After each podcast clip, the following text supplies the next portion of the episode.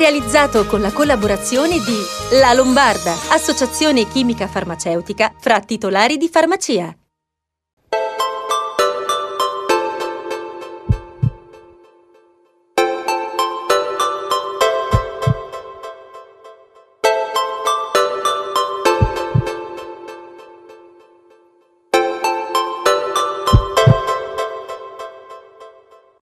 Buonasera, ben arrivati a una nuova puntata di Sei in Salute. Mentre molti programmi vanno in vacanza, noi siamo qua a tenervi compagnia e a, darvi, a cercare di darvi tante informazioni e consigli utili sulla salute, sulla medicina e anche il benessere.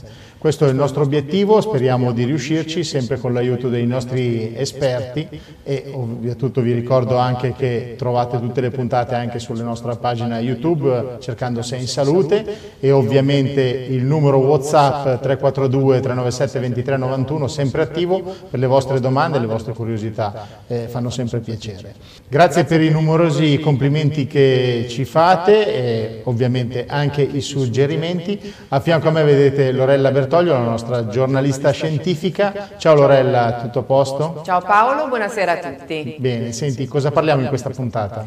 Questa sera parliamo di bambini con l'intervista al pediatra, poi lo psicologo con i suoi consigli per uscire dal nido dopo il lockdown e poi come sempre i consigli della farmacia con la dottoressa Racca.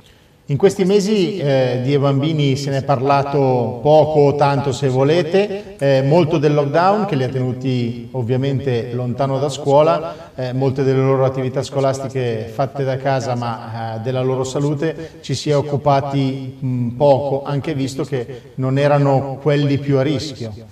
La spinta a parlare dei bambini ci è arrivata dai tanti messaggi che abbiamo ricevuto su WhatsApp perché molte delle persone che ci seguono ovviamente sono anche genitori e anche nonni e sono anche un po' preoccupati. E per parlare di bambini e di quanto questo periodo ha influenzato la loro salute ma anche della fase della riapertura, chi meglio di un pediatra della Federazione Medici Pediatri, il dottor Giovanni Vitali Rosati che salutiamo. Ben arrivato dottore. Buonasera a lei e ascoltatori. La prima domanda che le facciamo riguarda l'aspetto psicologico. Quanto questo lockdown, la lontananza da scuola che andrà avanti fino a settembre, sia per i più piccoli alle materne, sia per i più grandi alle elementari, influirà sulla crescita e sulla socialità dei bambini?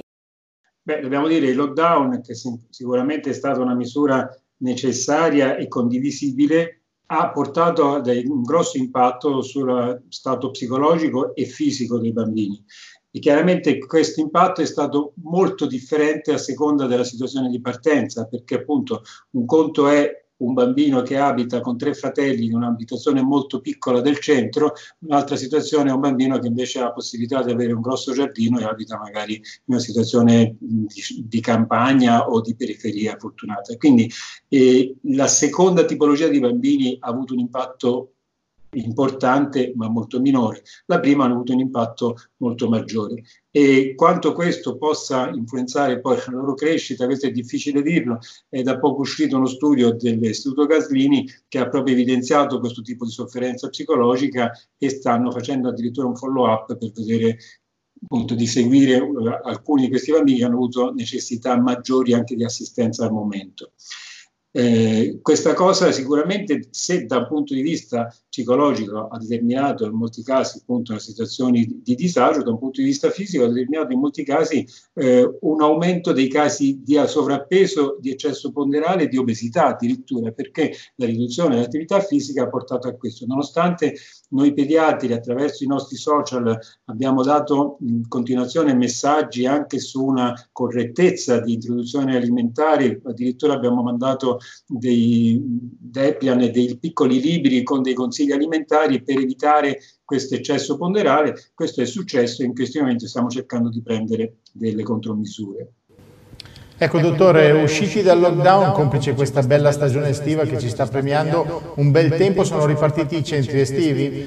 Ci si può fidare di mandare i bambini e quali sono le regole? So che lei è scettico su queste riaperture.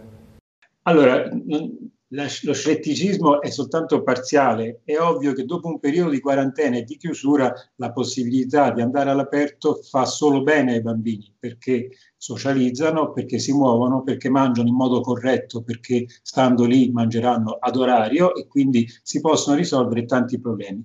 Eh, dal punto di vista diciamo, delle cose che io vedo in positivo, il fatto è che sono, eh, c'è un'organizzazione in gran parte d'Italia molto attenta eh, addirittura molti bambini sono ospitati in centri estivi che eh, vengono effettuati in eh, dei grossi agriturismi, qui parlo, io sto parlando della Toscana, qui intorno ci sono dei bellissimi agriturismi che hanno avuto una riduzione degli accessi ovviamente, che hanno dato il loro spazio per i centri estivi. I centri estivi organizzati in piccoli gruppi, massimo di 5, quindi ottimo, se un bambino si ammalasse c'è da tracciare soltanto 4 bambini e, e non un numero altissimo.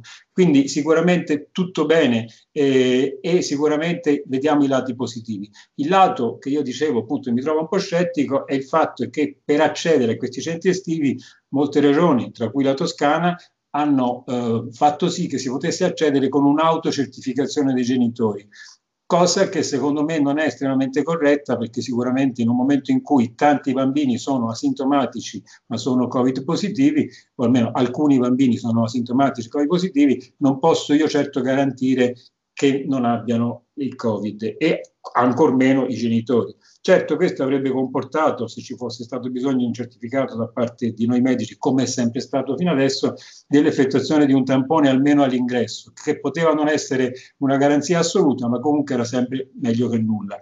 Comunque, diciamo, eh, contentiamoci della situazione che c'è, non possiamo essere sempre critici, speriamo bene. La paura verrà poi a settembre-ottobre quando ricominceranno le scuole, anche lì eh, teoricamente eh, bisognerà stare con una grande eh, prudenza, una grande attenzione e dobbiamo sicuramente moltiplicare al massimo la possibilità di effettuare i tamponi al anche al minimo sintomo.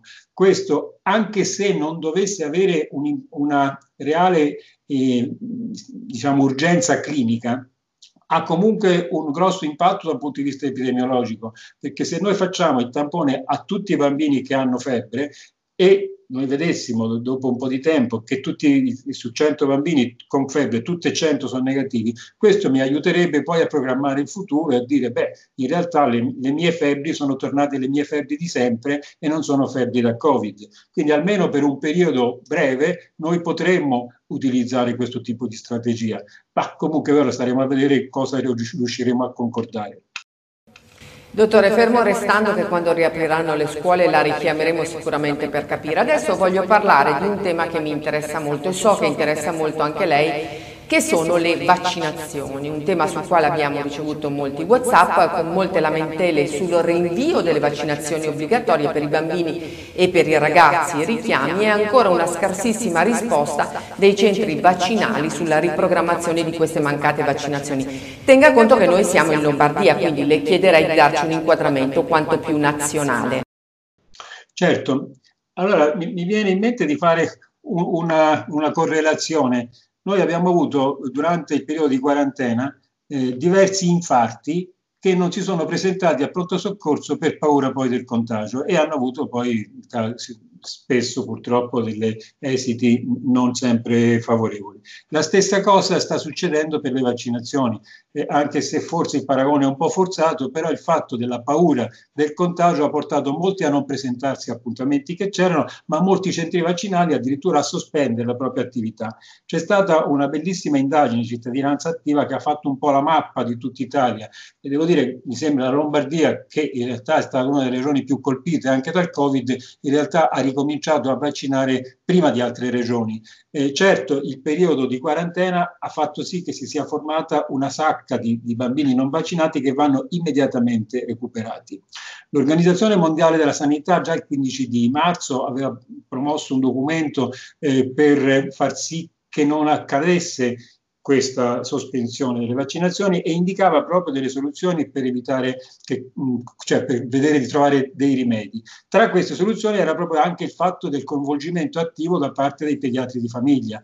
E noi pediatri della Federazione Italiana Medici Pediatri ci siamo offerti di supportare la sanità pubblica che in questo momento è stata duramente provata proprio per cercare di recuperare le vaccinazioni che sono state saltate.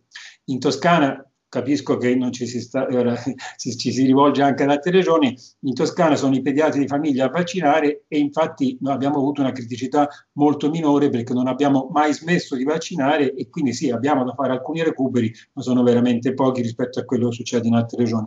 Questo lo dico perché in realtà il mio sogno è quello che in tutta Italia si possa arrivare a far sì che sia il pediatra di famiglia a vaccinare i propri bambini. Questo per una serie di motivi, perché c'è un rapporto di fiducia che nasce molto prima della nascita, spesso perché se quella famiglia ti ha scelto per essere diciamo, il eh, rappresentante sanitario, diciamo, il, il garante della salute del bambino, ti sceglie perché ti stima continuerà a stimarti se tu meriti quella stima durante la crescita del bambino e nel momento in cui tu consigli una terapia per una broncopolmonite sicuramente l'accetta e altrimenti può accettare il consiglio di effettuare una vaccinazione perché non ci sono interessi su questo, è, è, è proprio un, un atto di amore per il bambino a garanzia della sua salute. Quindi in realtà sì, io penso che il lockdown anche da questo punto di vista abbia evidenziato delle possibilità anche future di eh, impiego di pediatri di famiglia nel campo vaccinale anche in tutta Italia e abbia evidenziato delle criticità che esistenti, così come si diceva per quanto riguarda eh, anche le differenze sociali, il bambino che ha una casa piccola in centro e il bambino che abita in campagna, e chi si rivolge al proprio pediatra non ha avuto difficoltà rivolgendosi a, ai centri vaccinali. In questo momento chi in Toscana telefona per avere un appuntamento ha attese oltre i tre mesi e in molte regioni addirittura gli appuntamenti sono stati sospesi. Quindi cerchiamo di lavorare tutti insieme nell'interesse della salute dei nostri bambini, collaborando. Io dico sempre che nel campo delle vaccinazioni, se noi vogliamo avere un buon risultato, un buon successo, dobbiamo considerare che ci sono tre universi, l'universo della sanità pubblica, l'universo delle famiglie e l'universo eh, dei pediatri di famiglia. Se questi universi hanno delle orbite sincrone e lavorano tutti in modo complementare, supportandosi, stimandosi e aiutandosi a vicenda, abbiamo successo, altrimenti il sistema crolla e, e non, Grazie mille dottore, spero che quello che ci ha raccontato questa sera abbia dato delle risposte ai genitori, ai nonni e a tutte le persone che ci hanno scritto da casa. Quindi è una promessa, ci risentiamo a settembre quando riaprono le scuole per altre informazioni e altre indicazioni su come tenere in buona salute i nostri ragazzi. Grazie a lei di nuovo, arrivederla. Buonasera. E noi ci fermiamo un attimo per una piccola pausa pubblicitaria, ma torniamo subito perché abbiamo ancora tante altre cose da eh, farvi sentire e tante interviste. State con noi. Hotel Nord-Est Cattolica, la tua vacanza fronte mare sulla gradevolissima passeggiata serale di via Carducci, direttamente sul mare con accesso diretto alla spiaggia dall'hotel, camere con balconi vista mare, dotate di ogni comfort, sala ristorante con vista panoramica sul mare, cucina accurata con menù a scelta, wifi in tutto l'hotel, parcheggio, sauna, palestra e solarium, massaggi estetici e curativi su richiesta, biliardo, biciclette a disposizione, piscina riscaldata, idromassaggio, nuovo nuoto controcorrente. Per saperne di più chiama il numero 0541 960033 sul web hotelnordest.com. Lo sai che se installi un impianto di nuova generazione con accumulo e pompa di calore hai una detrazione del 110%? Grazie al decreto legge rilancio di maggio 2020, tutto a costo zero senza acconto. Zero acconto, zero spese. L'intero importo in detrazione al 110% vuol dire guadagnare un 10%. Chiama per saperne di più. Rieccoci nuovamente in Sei in Salute, seconda parte di trasmissione. Sono contento che abbiamo parlato dei nostri bambini con il dottore, ma ora cambiamo tema. Gli ultimi mesi della nostra vita ci hanno portato a stravolgere le nostre abitudini e i comportamenti di sempre, non trovi Lorella?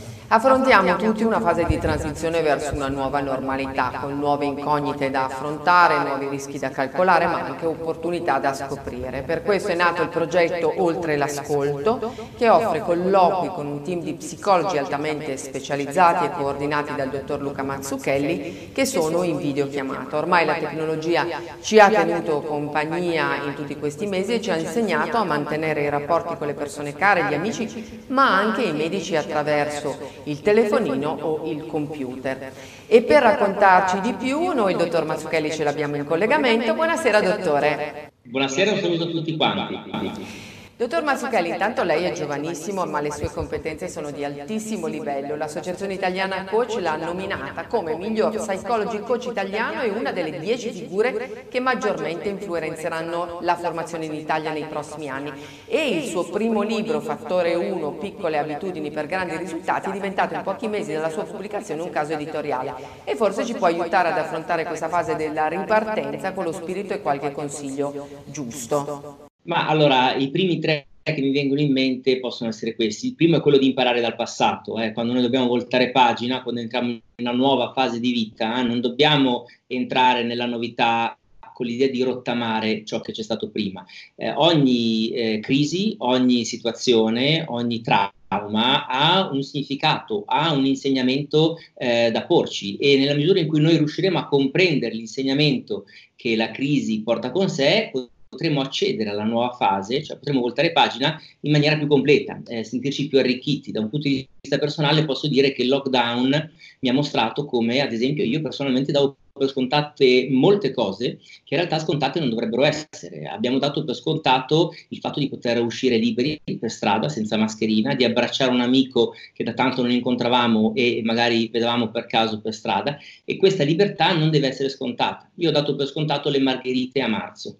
Il 21 marzo mi sono affacciato dalla mia finestra, ho visto nel giardino condominiale tante margherite. Mi sono chiesto ma queste margherite ci sono sempre state? Sì, certo, ogni 21 marzo il mio giardino era pieno di margherite, ma io non le vedevo perché avevo imparato a darle per scontato. Questa cosa non va bene, e ho imparato e cerco di portarmi nelle prossime fasi della vita e della crisi al Covid questi preziosi insegnamenti. Una seconda idea può essere quella di occuparsi invece di preoccuparci. Cosa vuol dire? Preoccuparsi è un qualcosa di assolutamente naturale, che va anche bene nella giusta dose, che ci rimanda al fatto che per noi il futuro è importante e che abbiamo bisogno di un futuro possibilmente chiaro, certo, ma non è sempre così. Dobbiamo imparare a convivere con l'incertezza. Preoccuparsi ci può stare, ma noi dobbiamo imparare a occuparci più di preoccuparci. Cosa vuol dire? Vuol dire che è bene avere a cuore il futuro, ma dobbiamo anche essere consapevoli del fatto che il domani è deciso, già, è deciso da ciò che noi facciamo o non facciamo oggi. Occupiamoci delle nostre preoccupazioni invece che vivere soltanto in un futuro che non possiamo prevedere. Un'ultima indicazione direi che è quella della scrittura. La scrittura è, un, è, un'attività capace di trasformarci, di farci comprendere le cose, di farci aprire gli occhi. Quindi ritagliamoci uno spazio quotidiano per scrivere, anche un elenco puntato, anche un diario molto breve, meglio che niente, e scriviamo di che cosa? Di quelli che sono i nostri pensieri, di quello che è il nostro interiore. Eh, impariamo a scavare dentro di noi all'interno di un contesto protetto, che è quello della carta, mediato attraverso la penna e riversiamo su carta il nostro mondo interiore. Questo ci aiuterà a dare un senso, a dare un significato, a dare una forma a quello che è il nostro mondo interno e poi scriviamo anche del futuro, scriviamo del domani, dobbiamo progettare, non dobbiamo interrompere, non dobbiamo spegnere il, eh, l'interruttore del futuro, perché è avere una prospettiva sul futuro che è in grado di eh, aiutarci ad attribuire un significato al presente. Quindi riassumendo, non dare niente per scontato, occuparci e non preoccuparci e scrivere anche del futuro. Con il suo team di psicologi avete fatto nascere il progetto Oltre l'ascolto. Perché avete sentito questa esigenza e di che cosa si tratta? E soprattutto, come le persone che ci stanno ascoltando possono aderire al progetto? Ma l'idea è quella di eh, mettere al centro l'uomo. Eh, noi siamo in un periodo storico in cui si parla molto di eh, emergenza economica, comprensibilmente e giustamente, si parla molto di emergenza sanitaria, anche questo assolutamente ha ragione, ma a torto si parla troppo poco della vera emergenza, che è l'emergenza umana.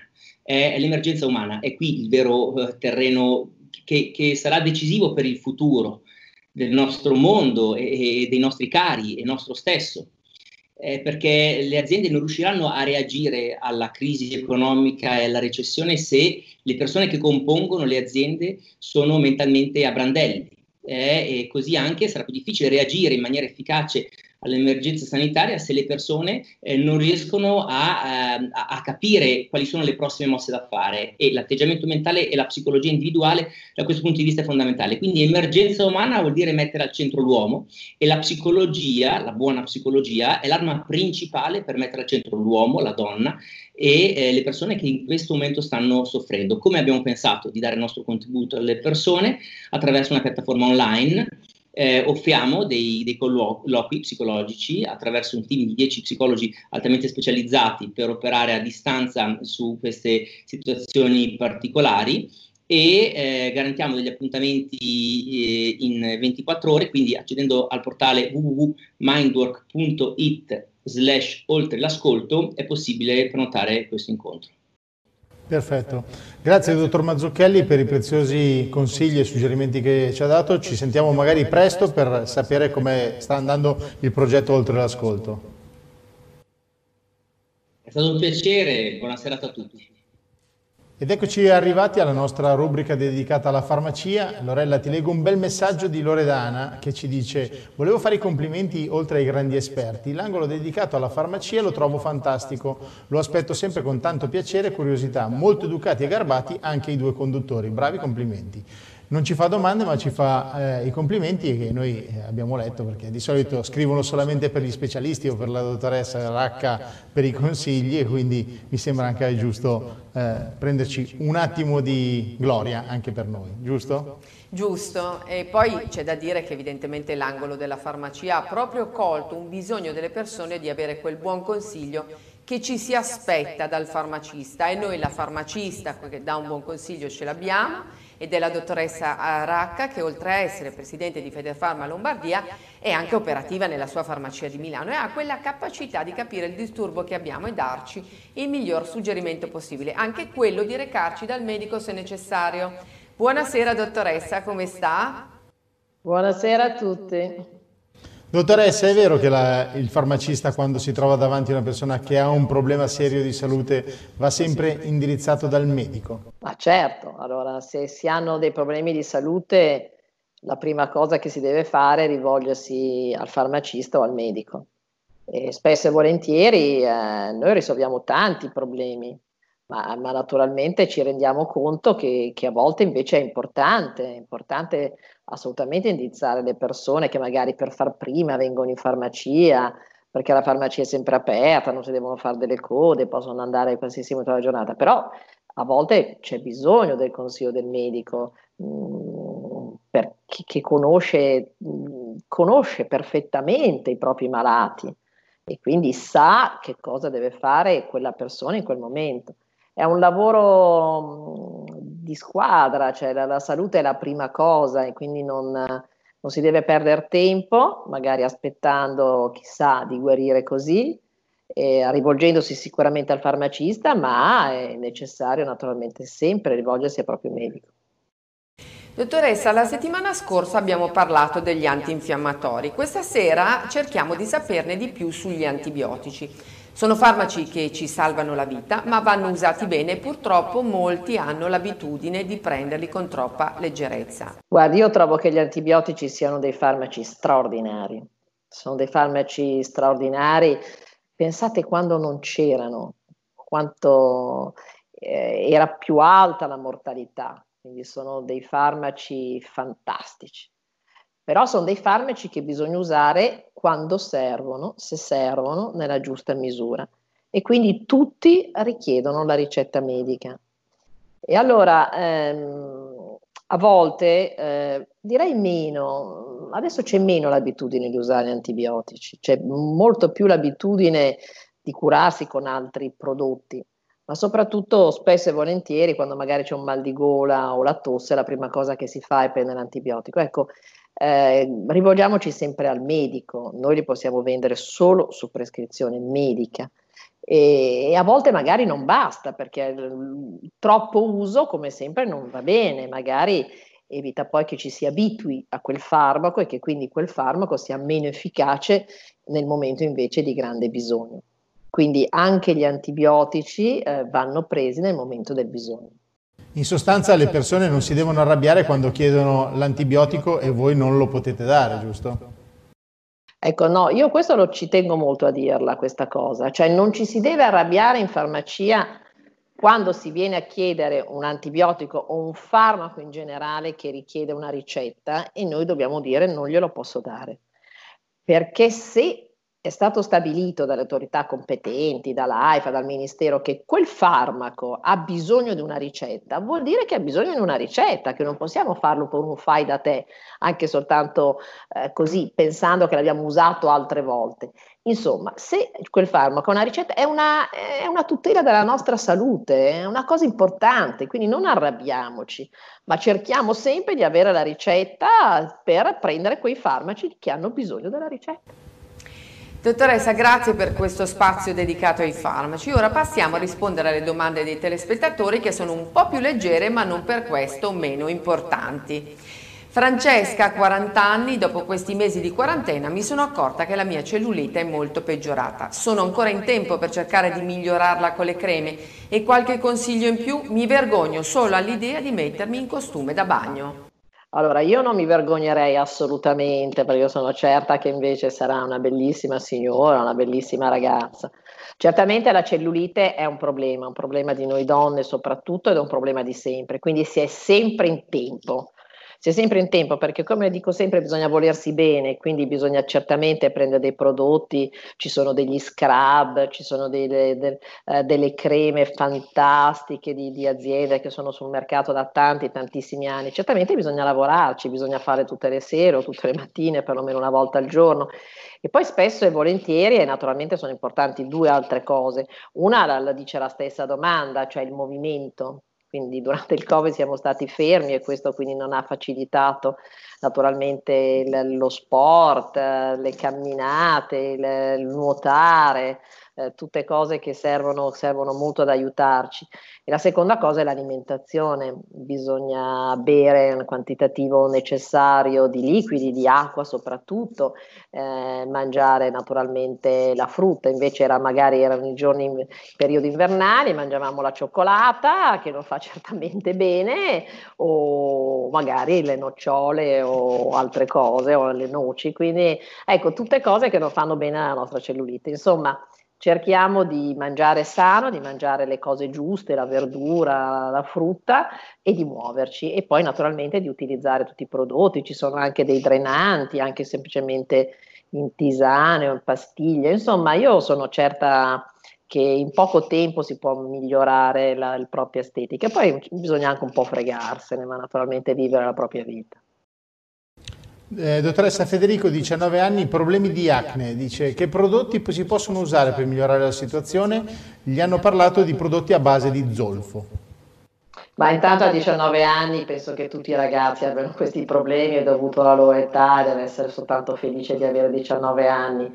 Ci sono tantissimi prodotti, adesso quelli di zolfo sono un po' superati onestamente, erano un po' forti, ma comunque sono sicuramente molto efficaci ci sono molte linee nelle farmacie, eh, è importante detergere la pelle, cioè detergerla bene, pulirla bene questa pelle, non mettere su tante cose senza invece pulire bene la pelle. Pulire bene la pelle, mettere comunque sicuramente una, una crema e anche qui, anche in questo caso, naturalmente l'alimentazione è molto molto importante. Alfredo, per la corretta igiene dentale, oltre allo spazzolino elettrico, sarebbe meglio l'uso del colluttorio? Beh, il colluttorio può essere usato senza esagerare, senza usare quelli naturalmente troppo forti, perché soltanto il, il, massaggio, cioè il movimento, naturalmente quindi è sicuramente stimolante. Ma poi ci sono tante altre cose che si devono fare, gli scovolini, gli scovolini sono veramente utilissimi, o anche il filo, ma insomma i denti, guardate, vanno veramente puliti, ma puliti bene, perché, perché sono la, il primo passo, diciamo, per il, la, la prima parte del nostro corpo. E quindi, insomma, secondo me l'igiene è fondamentale. Ricordatevi sempre sempre di pulirli minimo due volte al giorno, però secondo me ecco, il colluttorio ogni tanto, ma soprattutto lo scovolino è molto molto utile. Grazie dottoressa per questa sera, ci vediamo alla prossima puntata. Bene, arrivederci, alla prossima. Lorella, anche questa puntata volge al termine, il tempo passa sempre velocemente. Eh in compagnia dei nostri esperti e anche in compagnia tua, devo essere onesto. Grazie. Eh, quindi vi ricordo il numero WhatsApp che compare in sovraimpressione per le vostre domande, in modo tale che potete poi eh, ricevere le risposte dalla dottoressa o dagli esperti. Eh, non ti chiedo di cosa parleremo nella prossima puntata perché so che sei alle prese con tanti nuovi esperti eh, che ci daranno altri consigli. Eh, ringrazio te, ringrazio gli amici che ci seguono da casa, che ne sono sempre, sempre di più, quindi buona settimana, buona... ci vediamo settimana prossima. Grazie Paolo, buonasera a tutti. Grazie, arrivederci.